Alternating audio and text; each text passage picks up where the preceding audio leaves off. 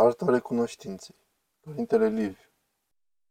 Omul care are recunoștință și o stare de doxologie este un om luminat lăuntric și nu foarte bine în exterior. La ce mă refer când spun asta? De multe ori credem că se va întâmpla ceva în afară, ca să se schimbe lucrurile. Nu se va întâmpla niciodată lucrul acesta, niciodată. Și chiar dacă se petrece ceva în exterior, schimbarea nu va dura în timp. Să spunem că ai câștigat bani. Acest lucru nu îți va aduce bucurie. Se poate să se schimbe ceva în exterior, dar să nu-ți aducă bucurie. Schimbările se fac în interior. Luminarea vine în sufletul omului și se schimbă lăuntric toată starea sa. Vă pun o întrebare. Să ne gândim și să ne problematizăm. Ce se petrece cu un om care era cârtitor, plângăcios? Dădea vina pe toți, era lacom, nemulțumitor și la un moment dat se pocăiește, se schimbă și vezi că se bucură, râde, este senin, are o stare de doxologie, de mulțumire, merge la biserică, iubește pe toată lumea, iartă. Ce s-a întâmplat cu el? Vreți să-mi spuneți că au încetat luptele din afară? Au încetat stresul, bolile, dezbinările, ura, împătimirile, răutățile? S-a petrecut ceva în exterior care l-a schimbat? Nu s-a schimbat nimic. Schimbarea se face în interior. În afară nu s-a schimbat nimic. E aceeași poveste a lumii. E în zadar când aștepți să se schimbe lumea aceasta ca să te schimbi și tu. Tu trebuie să te schimbi lăuntric. Și când vei face asta, se vor schimba și lucrurile de lângă tine. Pentru că nu vor mai avea aceeași putere pe care o aveau înainte, să-ți influențeze mintea și sufletul.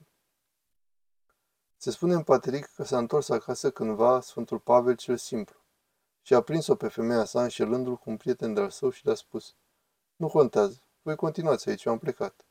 Și a plecat în pustie. Citiți patericul să vedeți mai exact povestirea. Nu s-a tulburat deloc și a plecat. Ce înseamnă asta? Înseamnă că acest om luase lăuntric hotărârea că nimic exterior nu poate schimba starea mea lăuntrică. E o iluzie să aștept mereu din exterior o validare. Astăzi poate fi această întâmplare cu femeia mea, mâine cu șeful meu, apoi mâine o pandemie, apoi un război, apoi poate fi altceva. Acestea nu se vor termina niciodată. Niciodată. Cine așteaptă liniștea exterioară ca să-i se împăciuiască inima, nu o va face niciodată, pentru că este dependent și nu a priceput-o. Are dependențe, frici, neliniști. Toate sunt lipite de el. Și vezi creștini cărora în continuu le este frică. Uite războiul acolo, pandemia aici, ne vor face așa și pe dincolo. Frică, teamă, tulburare.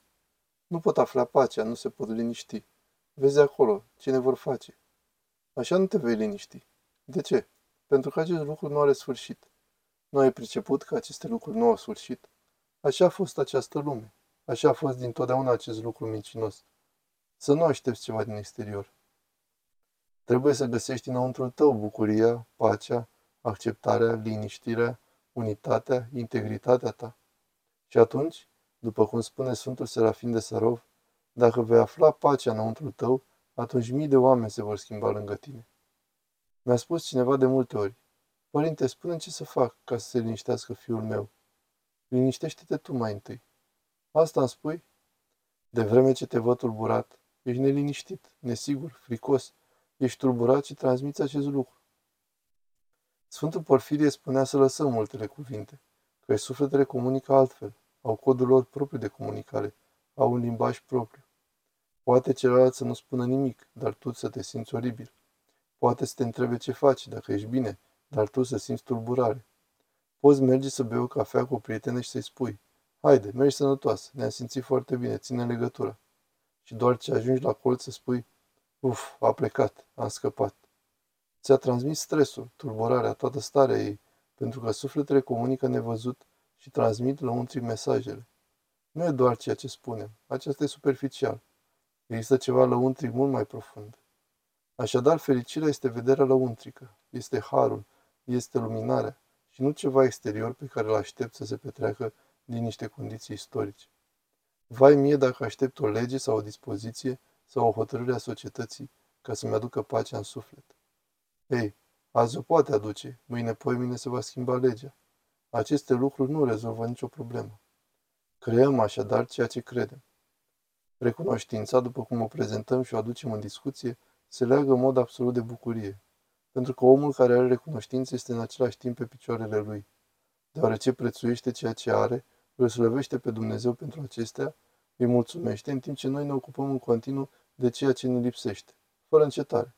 Niciodată nu spunem slavă lui Dumnezeu pentru ce am. Spuneți-mi, cine o spune? Cine spune slavă lui Dumnezeu pentru ceea ce am?